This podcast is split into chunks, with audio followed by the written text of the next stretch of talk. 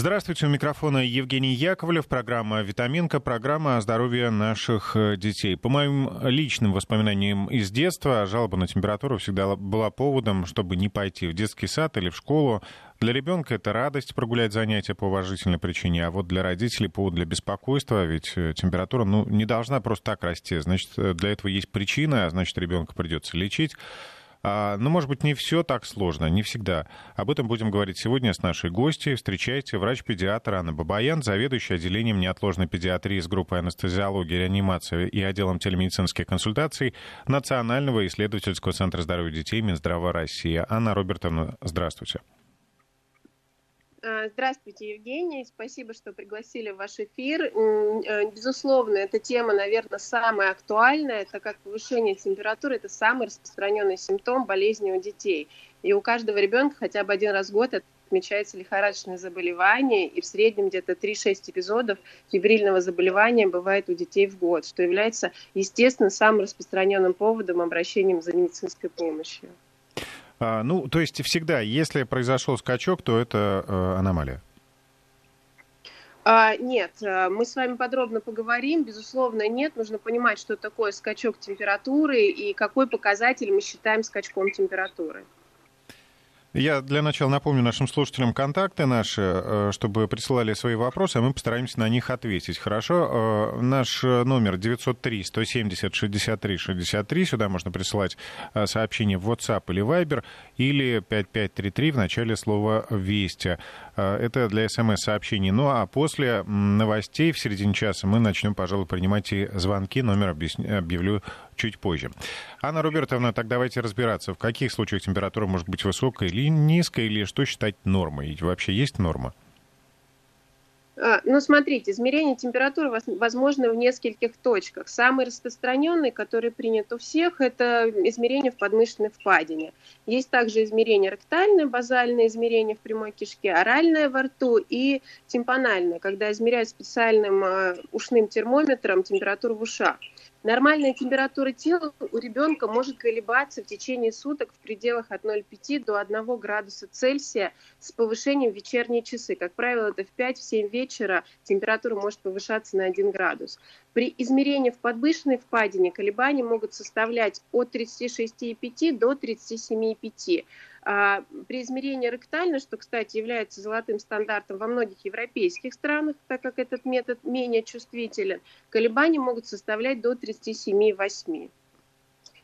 Соответственно, если у ребенка температура даже 37, это не является э, какой-то патологией, если ребенок при этом не проявляет какие-либо признаки болезни.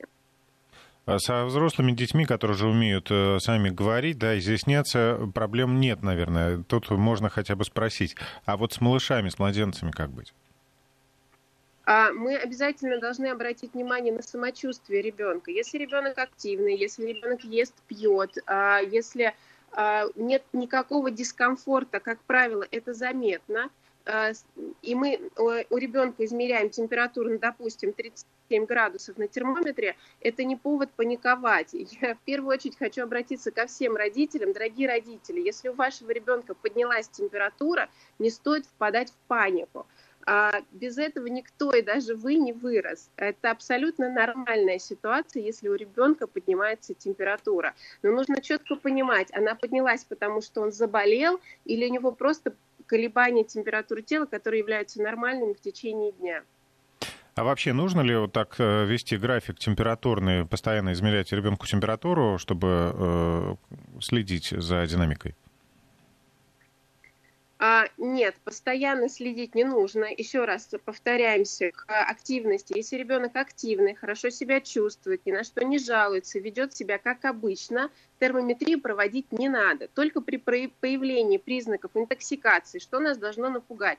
Это резкое нарушение общего состояния, снижение активности, раздражительность, может быть крик при прикосновении, вялость, сонливость, либо более длительный сон, отсутствие глазного контакта с ребенком тогда э, мы действительно должны обратить внимание и измерять температуру и, возможно, делать даже график температурный.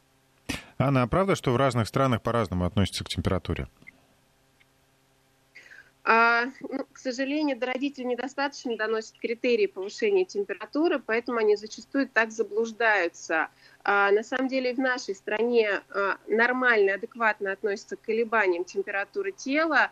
А, Бесспорно, если ребенок хорошо себя чувствует, и в вечерние часы э, родители решили померить температуру тела без необходимости и увидели а, на градуснике 37, это не повод для беспоко... беспокойства, это повод отложить градусник и больше не измерять температуру за ненадобностью. А вот маленькое отступление, да, смотрите, у нас сейчас э, стало нормой, что везде практически э, у людей измеряют э, температуру бесконтактным способом. Вот мы, например, приходим на работу, у нас всегда проверяют, угу. или даже в некоторых торговых центрах. Если пришел с ребенком, у него 37. Вы говорите, что это, в общем, не страшно, это норма, но вот людей, да, контролеров это насторожит и нас, скорее всего, не пропустят внутрь. Но, к сожалению, опять же, это связано с тем, что недостаточно информируют людей а, о колебаниях, нормальных колебаниях температуры тела, к сожалению. Это связано с незнанием, а не с тем, что ребенок болеет. Но это же вот э, исходит из э, Минздрава, да, рекомендации, которые даны, чтобы э, обращали на это внимание. Ну, если это произойдет, например, со взрослым человеком, для взрослого нормально это такие колебания? А, безусловно, взрослый человек тоже может давать колебания температуры тела. Это может быть также связано со стрессовыми состояниями. А, дети, если брать, например, э, лихорадки, если мы говорим о лихорадках, то дети переносят лихорадки легче, чем взрослые. Если взрослый человек заболеет, он чувствует себя гораздо хуже, нежели ребенок.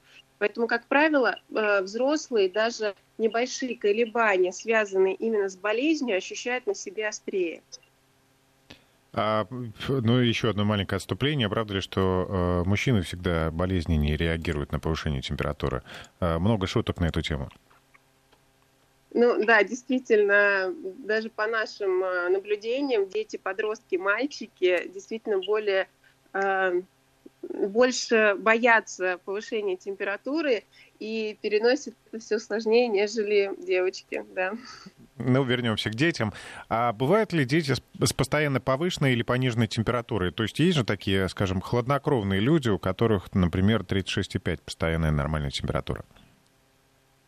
А, 36,5 это в принципе нормальное колебание, повышение температуры выше 37 э, или понижение температуры ниже 36 могут свидетельствовать о болезни. Если мы говорим с вами о 36,5, допустим, 36,8, это опять же норма, это нормальные колебания. Если говорить о повышении температуры тела, мы различаем несколько состояний. Для нас важно это э, лихорадка, то, что считается повышение температуры тела выше 38 все, что ниже, это считается субфибрилитет, а выше или равный 41 градусу – это гипертермия. А, также хочу отметить, что повышение температуры тела э, стимулирует наш иммунный ответ. Он необходим для выработки антител и клетки памяти. А, при повышении температуры в нашем организме погибают вирусы. Они нестойки, как правило, к лихорадке. Смотрите, а если человек явно э, загриповал или простыл, все признаки налицо, но температуры нет. Э, можно ли что-то сделать принудительно, чтобы э, подтолкнуть организм к сопротивлению?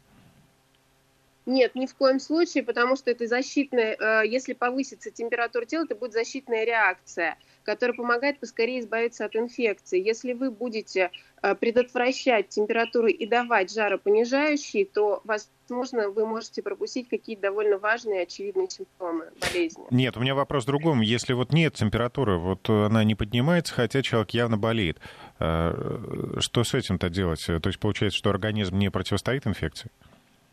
Нет, абсолютно нет. Как правило, взрослые люди менее подвержены повышению температуры. Это все-таки чаще встречается в педиатрической практике.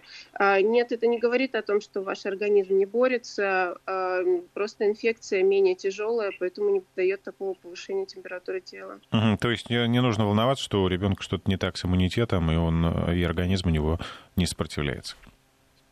Абсолютно. Если мы говорим про иммунодефицитное состояние, то они проявляются абсолютно по-другому, и, как правило, они имеют проявление уже с рождения. Хорошо, вот мы разобрались, что небольшие колебания, они э, не должны вызывать тревогу, а если температура, скажем, немного приподнято, но это происходит на протяжении нескольких дней. Тогда нужно беспокоиться? Ну, естественно, все зависит от длительности повышения температуры и какой, какая клиническая картина при этом а, у ребенка. Если у него какие-то жалобы помимо повышения температуры.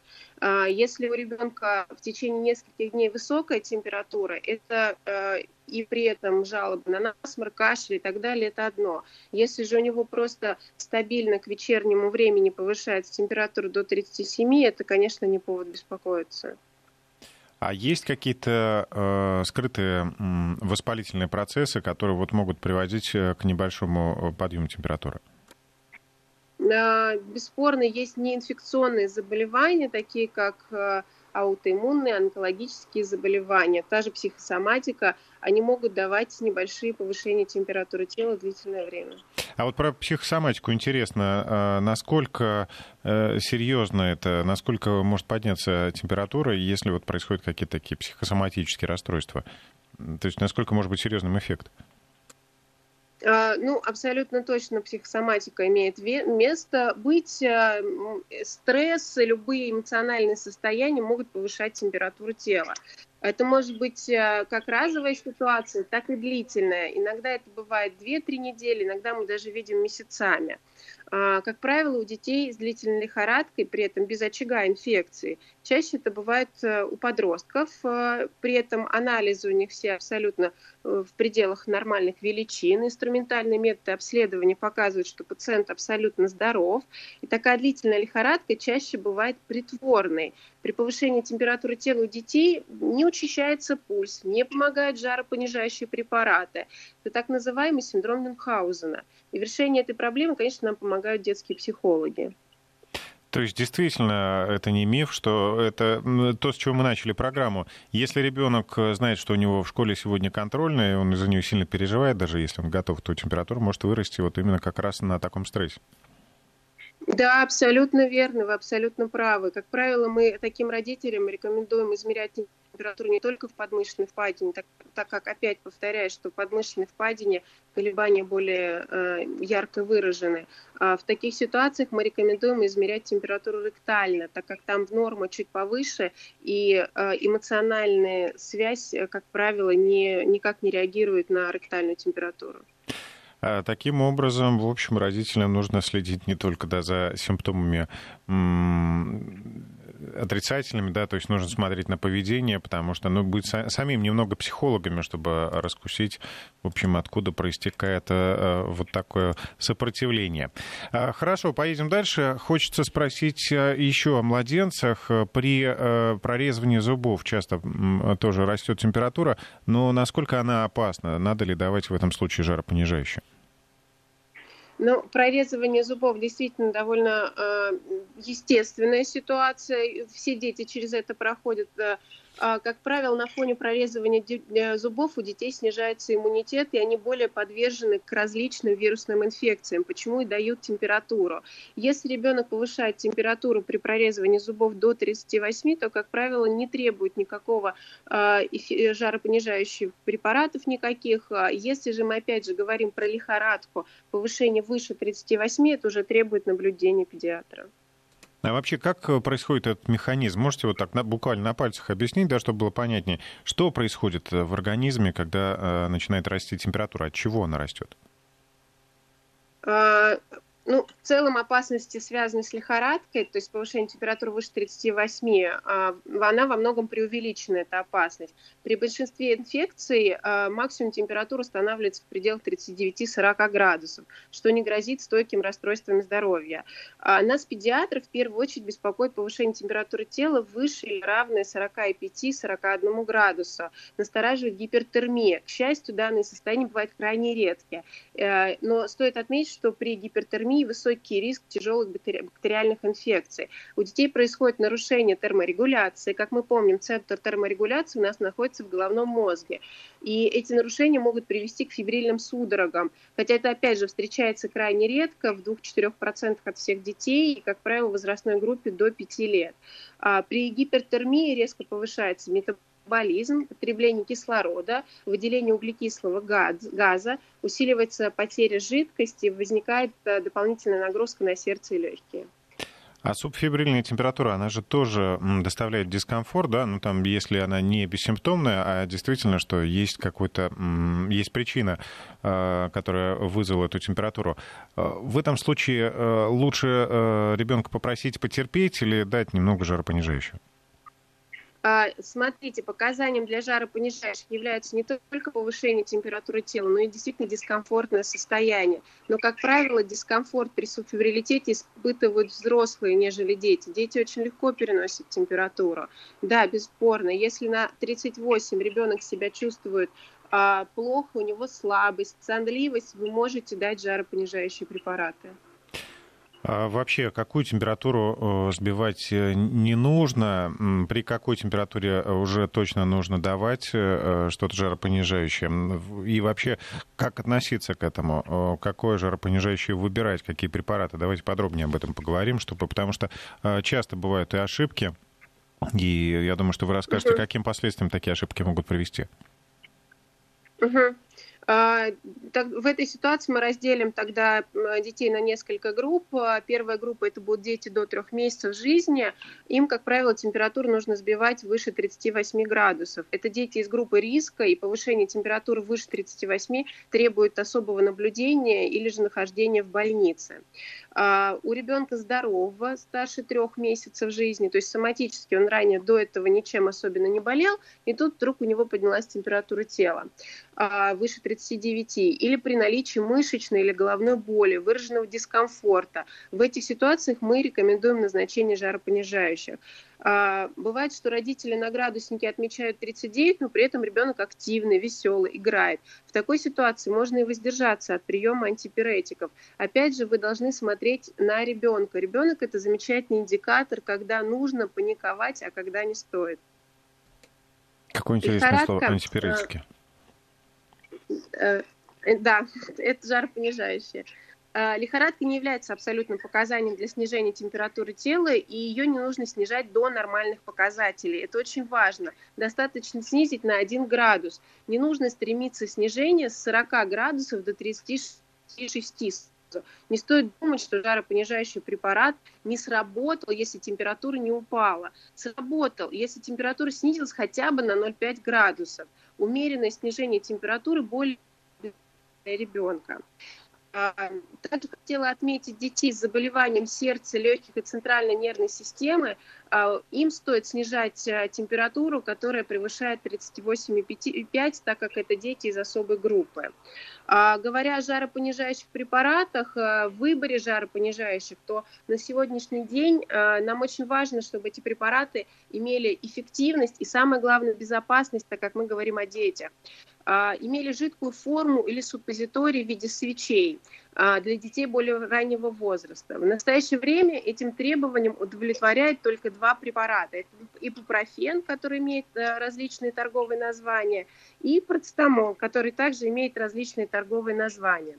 А, эффект зависит от дозы препарата и скорости его всасывания в кишечнике. А, жаропонижающие препараты, как правило, начинают действовать через 30-60 минут э, от э, начала приема. А, важно, чтобы раствор имел дозирующее устройство, например, мерный шприц, который мы часто видим в упаковке жаропонижающими. Он позволяет наиболее точно отмерить дозировку и не пролить лекарство.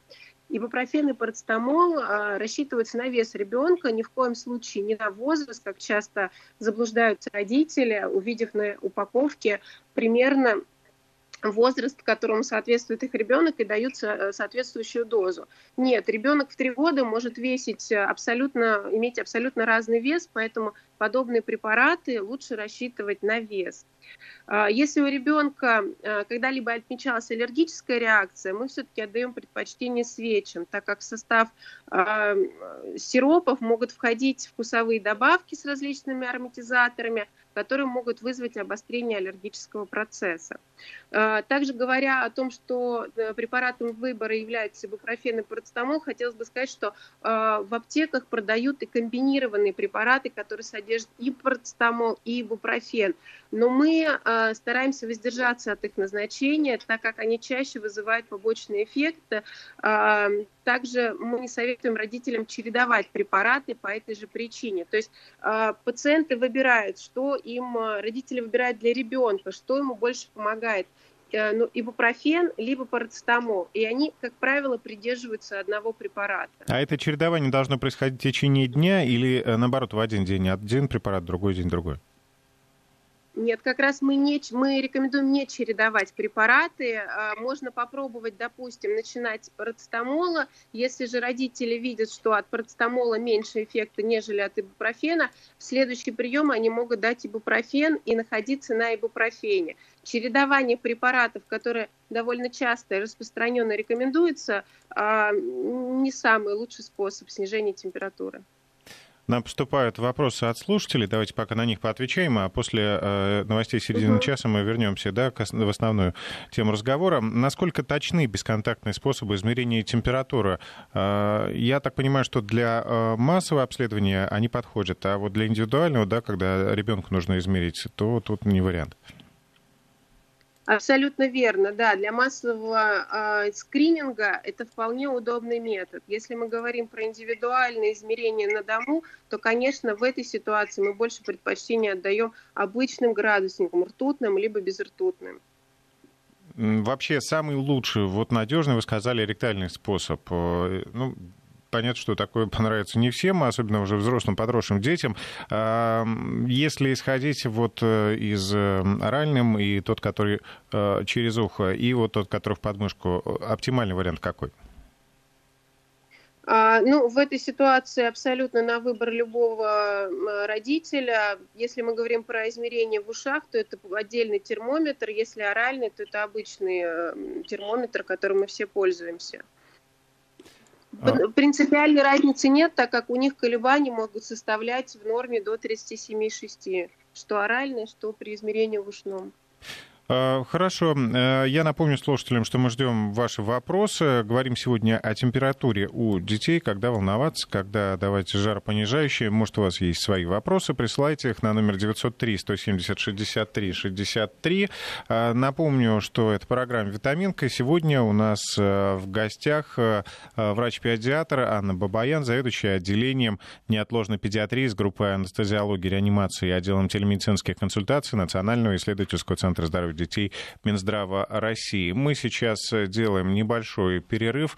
Э, впереди э, выпуск э, новостей. Встречаемся здесь через 3-4 минуты. Пока жду ваших сообщений и скоро начнем принимать телефонные звонки. Итак, мы продолжаем. Программа «Витаминка». Сегодня говорим о высокой температуре, вообще об изменениях температуры тела у ребенка. С нами сегодня врач-педиатр Анна Бабаян. Анна, Робертовна, приветствую еще раз. Проверка связи. Да, Евгений, здравствуйте еще раз. Слышим вас. И, так, мы с вами говорили о вообще механизме э, возникновения температуры в теле человека. Что происходит в этот момент? Э, какой сигнал дает организм, а точнее, главный мозг организма? А, ну, сигнал, опять же, если мы говорим о том, что повышение температуры тела связано с нашим центром терморегуляции, то повышение температуры говорит о неблагоприятном состоянии, о возможном начале болезни. Если, например, происходит эм, переохлаждение, если ребенок э, замерз на улице или во время жары, что в этот момент происходит? Как регулируется температура? Ну, безусловно, если ребенок э, замерз, первым делом его нужно согреть, а, чтобы температура нормализовалась. Можно даже промассировать ручки и ножки, одеть теплую одежду, установится а, кровоток, расширятся сосуды и температура тела нормализуется. Если же мы говорим о том, что это может быть солнечный удар, а, то, конечно, в этой ситуации в первую, в первую очередь нужно уйти от солнца, от прямых лучей солнца, привести ребенка в более комфортное помещение, активно его отпаивать, измерять температуру тела, но ни в коем случае не укутывать. А, сам организм в этот момент начинает э, регулировать температуру, я имею в виду при замерзании повышать ее, при жаре понижать? Ну, бесспорно, да, у нас такие внутренний градусник есть в нашей э, системе терморегуляции, и он начинает либо завышать температуру, либо понижать, чтобы э, сделать ее более комфортной для той или иной ситуации. Э, как только мы начинаем э, приводить ребенка в обычное состояние, температура тела начинает нормализоваться, и наш внутренний градусник начинает стабилизироваться. Сама по себе высокая температура, вот не причины, да, которыми она вызвана, а не инфекция, а сама высокая температура, она может привести к тяжелым последствиям, таким как э, судороги, э, потери сознания? Да, бесспорно, это то, о чем мы с вами говорили по поводу гипертермии в первую очередь, э, которые могут вызывать судороги. Температура может давать судороги, это бывает редко, в 2-4% от всех лихорадящих детей, и, как правило, в возрасте до 5 лет они считаются доброкачественными. Это не тяжелые судороги, это не эпилепсия, которая требует э, медикаментозного лечения. При этом э, судороги могут наступить на температуре, при температуре как 38, так и при температуре 40 и 41. Ну, как вы говорите, это очень редкое проявление, да, то есть родители могут да. не сильно да. переживать, если ребенок... Э, потому что я точно помню, когда 8 лет назад у меня был маленький совсем ребенок, э, дочка была младенцем, был такой страх, как раз стереотип, что если долго будет высокая температура, могут начаться судороги, за этим надо внимательно следить, то есть можно спокойнее к этому относиться. Абсолютно, абсолютно спокойнее. Нужно помнить, во-первых, что это редко, а во-вторых, что это является доброкачественным, не требует какого-то особого э, препарата введения, только у детей с заболеванием центральной нервной системы. Да, это особая группа, на них мы более внимательно обращаем внимание, и в таких ситуациях возможно введение и определенных препаратов. А какими факторами может быть э, постоянная пониженная температура у ребенка? То есть какие причины э, болезни, инфекции? Ну, как правило, пониженная температура не свидетельствует об инфекции. Пониженная температура тела может быть, опять же, как колебание температуры, может быть связана из-за того, что измеряют э, не совсем точным э, термометром. Как правило, это бывает переохлаждение, Крайне редко это бывает э, от передозировки препаратов. В моей практике я видела ребенка, которому было несколько месяцев жизни, была передозировка сосудосуживающих препаратов, которые, в принципе, разрешено использовать с года, с 6 месяцев. Ребенку было меньше, а бесконтрольное использование сосудосуживающих препаратов привели к э, гипотермии. Но это все восстановилось, как правило, это э, благоприятно, все довольно быстро, в течение нескольких дней восстанавливается, иногда и в течение нескольких часов. А как вы относитесь к народным методам а, сбивания температуры, ну, та же малина, например? Э, ну, это замечательный метод. Малина – это витамин С, поэтому, конечно, мы абсолютно за такой метод. Э, также можно сказать о том, что можно использовать физические методы охлаждения – Например, ребенка с розовой лихорадкой э, при температуре следует раздеть, обтереть водой комнатной температуры. Комнатная температура это примерно 20-25 градусов. Обтирает в местах проекции сосудов это лоб, шея, подмышки, паховая область. А, тем самым мы охлаждаем кровь, кровоток и снижается температура. Но э, хочу отметить, что не стоит при этом использовать спирт или уксус. Они быстрее испаряются с кожи и сушат кожу. А, хотя есть такой, да, Если тоже же... еще один стереотип, да, что нужно обязательно водку использовать. Нет, нет, водку можно использовать в других целях. Угу. Но не, не для ребенка. Нет. Какие еще методы вы посоветовали бы из народных, вот э, из тех, что обычно под рукой? Ну, опять же, если мы говорим про белую лихорадку, это если у ребенка отмечает, отмечается мраморность кожи, озноб, э, синюшность кожи, холодные руки и ноги, а, не стоит э, ребенка раздевать его, нужно наоборот э, согреть, разогреть. Можно сделать массаж рук-ног, убрать спазм сосудов, восстановить кровоток, и при этом температура также начинает снижаться. У детей более старшего возраста иногда в таких ситуациях используют спазмолитики, но опять же это не обязательно. А, также еще не стоит забывать о соблюдении водного баланса, так как ребенок в период лихорадки теряет э, жидкость вместе с потоотделением, учащенным дыханием. Ребенку стоит отпаивать водой в пределах его возрастной потребности. Я еще раз напомню слушателям наши контакты. Уже можно звонить 232-1559, код города 495. Или, напомню, присылаем, принимаем ваши вопросы на WhatsApp и Viber 903-170-63-63. Э, звоните, пишите. Я хочу отметить, что Национальный медицинский э, исследовательский центр здоровья детей Минздрава России во время, на пике пандемии был временно перепрофилирован Центр инфекционных болезней для приема детей с ковидом. И, насколько я знаю, вы э, там заведовали приемным отделением. То есть вам хорошо знакома эта история. Давайте поговорим немного про коронавирус. Вот из ваших наблюдений, из вашей практики. Как болеют дети, которые были инфицированы?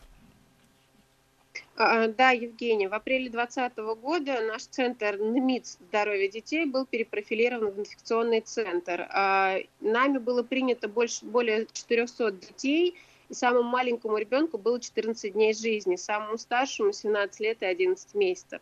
А, как известно, дети всех возрастов болеют новой коронавирусной инфекцией, и наша практика тому подтверждение. По нашим наблюдениям, дети, конечно, болеют легче, нежели взрослые. А, большинство детей а, болели легко, с минимальными проявлениями инфекции. Как правило, это была э, небольшая, было небольшое повышение температуры тела. А, крайне редко была анасмия гивзия, которая чаще встречается у взрослых. При этом у детей чаще, нежели чем у взрослых, бывают эм, э, бывает диарея либо рвота, то есть какие-то кишечные проявления э, новой коронавирусной инфекции. Ну вот э, сейчас есть миф, да, что э, дети преимущественно, особенно совсем маленькие, легко переносят заболевания. В общем, это неправда, не верим в это и бережем детей так же, как самих себя взрослых. Ну, беречь детей, безусловно, нужно, и себя, и детей, а, но по нашим наблюдениям подростки болеют чаще, нежели дети более младшего возраста. И даже если мы проведем анализ литературных данных, наши коллеги из США и из других стран также отмечают, что большая доля среди заболевших – это все-таки подростки. А, таким образом, скажем, дети дошкольного возраста, можно а, с ними спокойно ходить везде. И, кстати, вот отношение к маскам для детей какое у вас? Но, как правило, дети до трех лет они могут не носить маски. Во-первых, им это и сложно. Во-вторых, нет такой необходимости. Но э, стоит обратить внимание, что дети более младшего возраста чаще болеют бессимптомно и могут быть бессимптомными носителями, что не менее опасно, так как они э, заражают окружающих, взрослых, пожилых людей. То есть бессимптомный носитель, а, я имею в виду, что вирус у него также активен, не менее, да, чем у симптоматического больного. А, для бессимптомных больных вирус не так опасен, так как он у них проявляется бессимптомно, он опасен для окружающих. Для носителя, да, известно... то есть а для окружающих он также активен, не менее активен. Абсолютно, абсолютно. Он также активен. Как известно, из всей популяции э, среди больных дети составляют 5%. Это очень мало. Но, скорее всего, их на самом деле больше, просто они бессимптомные носители. Отсюда нужно помнить, что если вы часто оставляете ребенка с бабушкой, с дедушкой, э, ну и даже если вы вводите в детский сад, э, я не помню сейчас в этот период детские сады возобновили работу или нет? Ну, сейчас не летний период, я думаю, что частично какие-то сады работают, но я не думаю, что в полной мере. Ну вот, если даже ребенок ходит в детский сад, там есть воспитатель, да, которого ребенок также может э, заразить, ну и, в общем, может произойти цепная реакция, поэтому, конечно, будьте внимательны, а, даже отправляясь куда-то э, в место массового скопления людей, пожалуй, да, лучше ребенка защитить, или в некоторых случаях рекомендуют вообще, если вы отправляетесь за покупками, просто за покупками продуктов, э, то оставьте ребенка дома с той же бабушкой, чтобы не таскать его лишний раз. Что еще, какие отличительные особенности в болезни, протекании болезни у ребенка и в лечении? Но а, дети а, болеют а, так же, как и взрослые. У них такая же клиническая картина, такое же повышение температуры тела, потеря обоняния, потеря вкуса, а, кашель. А, также может отмечаться кишечный синдром, абсолютно так же, как у взрослых. Но, как правило, это все гораздо легче. Э, бывают дети с хроническими тяжелыми заболеваниями, мы таких наблюдали, у нас были дети с онкологией, дети с проблемой почек, печени и так далее это дети, это группа риска, конечно, они болели тяжелее, нежели соматически здоровые дети но такой процент тяжелых больных у нас был не более пяти. Что говорить, э, что можно сказать об осложнениях? Э, осложнения вызывает э, сопутствующее заболевание? А, безусловно, если есть сопутствующее заболевание, то новая коронавирусная инфекция может протекать тяжелее и давать более тяжелые последствия. Такие дети нередко требуют кислородной поддержки. Поражение легких у них более значимое. Есть несколько вопросов от наших слушателей. Они, в общем, касаются повышенной температуры. Э, если ребенку 5,5 лет и уже были судороги при высокой температуре, это уже повод для того, чтобы обследовать его отдельно? Если у ребенка старше 5 лет э, на фоне повышения температуры тела были судороги, а не озноб, тут надо четко понимать, что есть озноб, который иногда родители путают с судорогами, а есть судороги. Если же у ребенка старше 5 лет есть судороги, это повод обратиться к неврологу и провести электроэнцефалограмму. А, при повышении э, у ребенка температуры до 37,5 э, до 37,5 ребенка тошнит. Если 38, уже так э, начинает выворачивать, что даже нельзя дать воду. Почему это происходит и что делать? Ребенку 5 лет, пишет Ирина из Москвы. А, это может быть индивидуальная переносимость температуры в этой ситуации. Ну, во-первых, э, нужно успокоить ребенка, потому что, а, безусловно, это может быть связано как с течением болезни, это может быть какие-то кишечные проявления болезни, кишечные инфекции. Также может быть э, на фоне лихорадки повышение температуры тела за счет нашего а, процесса терморегуляции. С этим делать, по большому счету, ничего не нужно, если это не многократная э, неукротимая рвота, с этим делать ничего не нужно, нужно ребенка отпаивать небольшими порциями, не пытаться дать ему сразу огромный там стакан воды, чтобы он выпил за раз, нужно по чуть-чуть, по чуть-чуть там каждые пять минут пытаться ребенка отпаивать, чтобы удержать э, водный баланс. Ну и, пожалуй, да, вот э, способы обтирания, наверное, можно задействовать. Да, да, абсолютно верно. Э, что касается лекарств, э, я имею в виду жаропонижающих, э, если в инструкции сказано, что принимать не более трех дней, по крайней мере, без наблюдения врача, в этой ситуации как поступать родителям? А, да, э, бесспорно, родители могут использовать жаропонижающий без назначения врача, а, но стоит помнить, например, что ибупрофен разрешен для использования не более трех раз в сутки, а процетамол не более четырех раз в сутки. Температуру можно снижать каждые 6 часов при необходимости. Также можно использовать физические методы охлаждения, о которых мы говорили. А, и говоря о днях, то, конечно, большинство вирусных заболеваний, то есть ОРВИ, э, дают температуру, как правило, 2-3 дня, высокую температуру. А, как правило, на второй-третий день болезни у детей начинают увеличиваться промежутки между подъемом температуры тела, что также свидетельствует о выздоровлении. То есть если в первый день а, ребенку каждые 6 часов требовали жаропонижающие, а к третьему дню он а, дает не больше двух подъемов и, соответственно, дважды используется жаропонижающие, это говорит о том, что ребенок идет на выздоровление. Опять же, важно отметить, что если это вирусная инфекция, то вне подъемов температуры тела, когда температура начинает снижаться после жаропонижающего препарата, ребенок начинает есть, он становится более активный, он активно пьет. При бактериальных же инфекциях температура может держаться 3, 4 и более дней. А эта температура является важным сигналом для диагностики и назначения необходимой терапии. А, как правило, при бактериальных инфекциях температура плохо снижается. Даже при а, снижении температуры дети менее активные, нежели при вирусных инфекциях. Но хотелось бы обратить внимание родителей, что некоторые вирусные инфекции могут сохранять лихорадку и до 7 дней но есть такие состояния, когда вопрос жизни и смерти решается в первые часы повышения температуры. Поэтому это э, обязательно нужно смотреть на ребенка. Опять же, повторяюсь, ребенок потрясающий индикатор, стоит ли паниковать или э, можно спокойно понаблюдать, дать жаропонижающий препарат, э, проводить физические методы охлаждения и наблюдать за ребенком.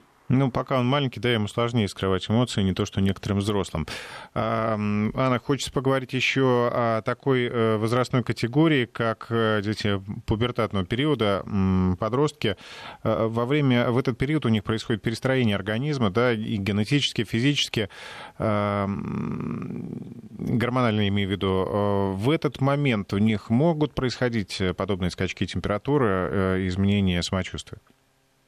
Да, абсолютно верно. Возвращаясь к длительной лихорадке без очага, при нормальных анализах крови и нормальных инструментальных обследованиях а, дети, подростки чаще склонны к эмоциональным состояниям, что и повышает температуру тела. Дети-подростки, опять же, они склонны к притворной лихорадке. А, нередко проблемы в школе, о которых мы с вами ранее говорили, могут давать повышение температуры тела.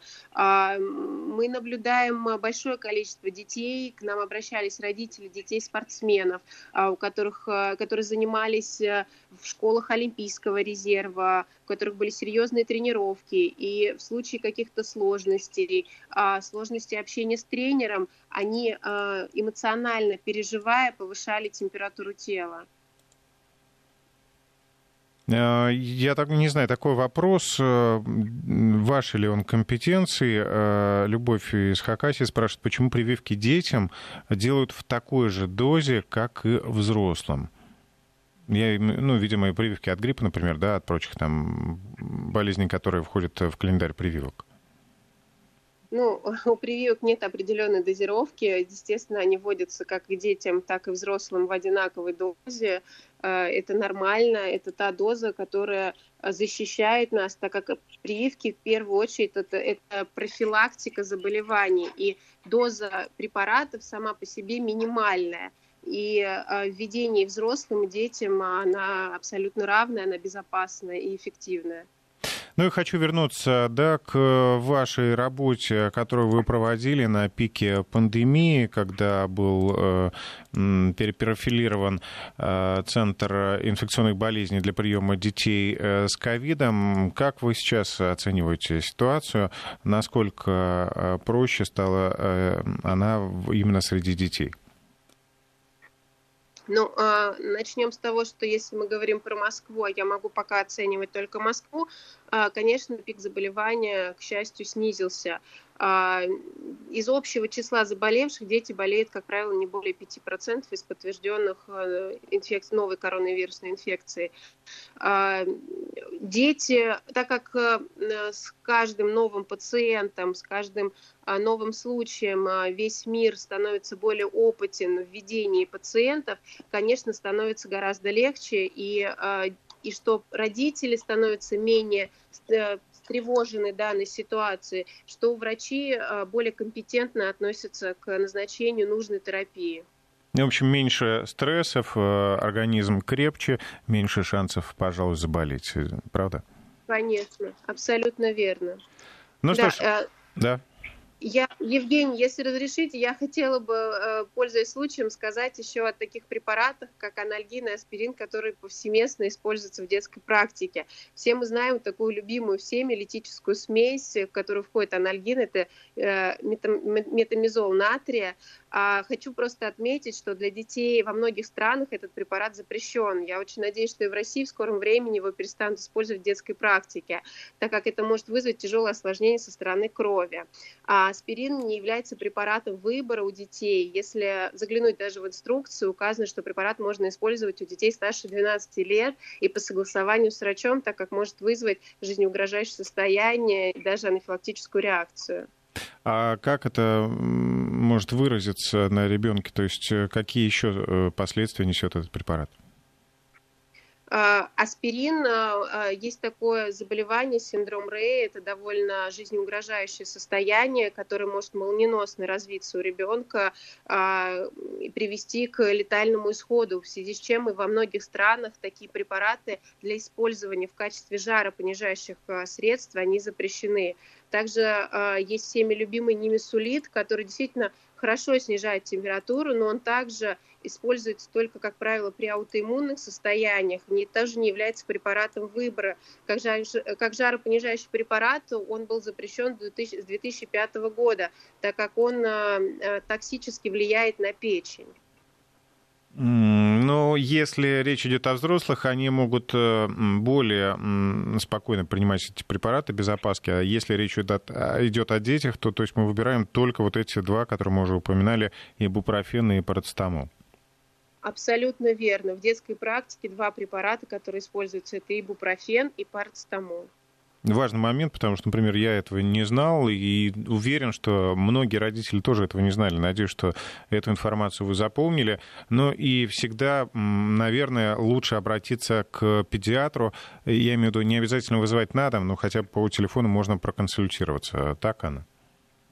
Абсолютно верно. Могу сказать э, по поводу нашего отделения неотложной педиатрии в НАМИД здоровья детей. Э, мы всегда готовы помочь родителям. Э, нередко нам поступают звонки с просьбой сориентировать, как правильно поступить в той или иной ситуации. Мы готовы для общения. Мы принимаем детей, мы даже выезжаем на дом, смотрим детей на дому, проводим все необходимые экспресс-тесты. Есть к счастью, в наше время, наш 21 век, есть возможность проводить некоторые тесты у постели больного. Всевозможные экспресс-тесты. Врач э, приезжает на дом к пациенту и моментально проводит диагностику и в течение 10-15 минут ставит диагноз, назначает необходимую терапию. В общем, родители можете помнить, что вы не одни. Э, спасибо, Анна Робертовна. Напомню, что сегодня у нас была врач-педиатр Анна Бабаян, заведующая отделением неотложной педиатрии и отделом телемедицинских консультаций Национального исследовательского центра здоровья детей Минздрава России. Всем удачи и здоровья вашим детям.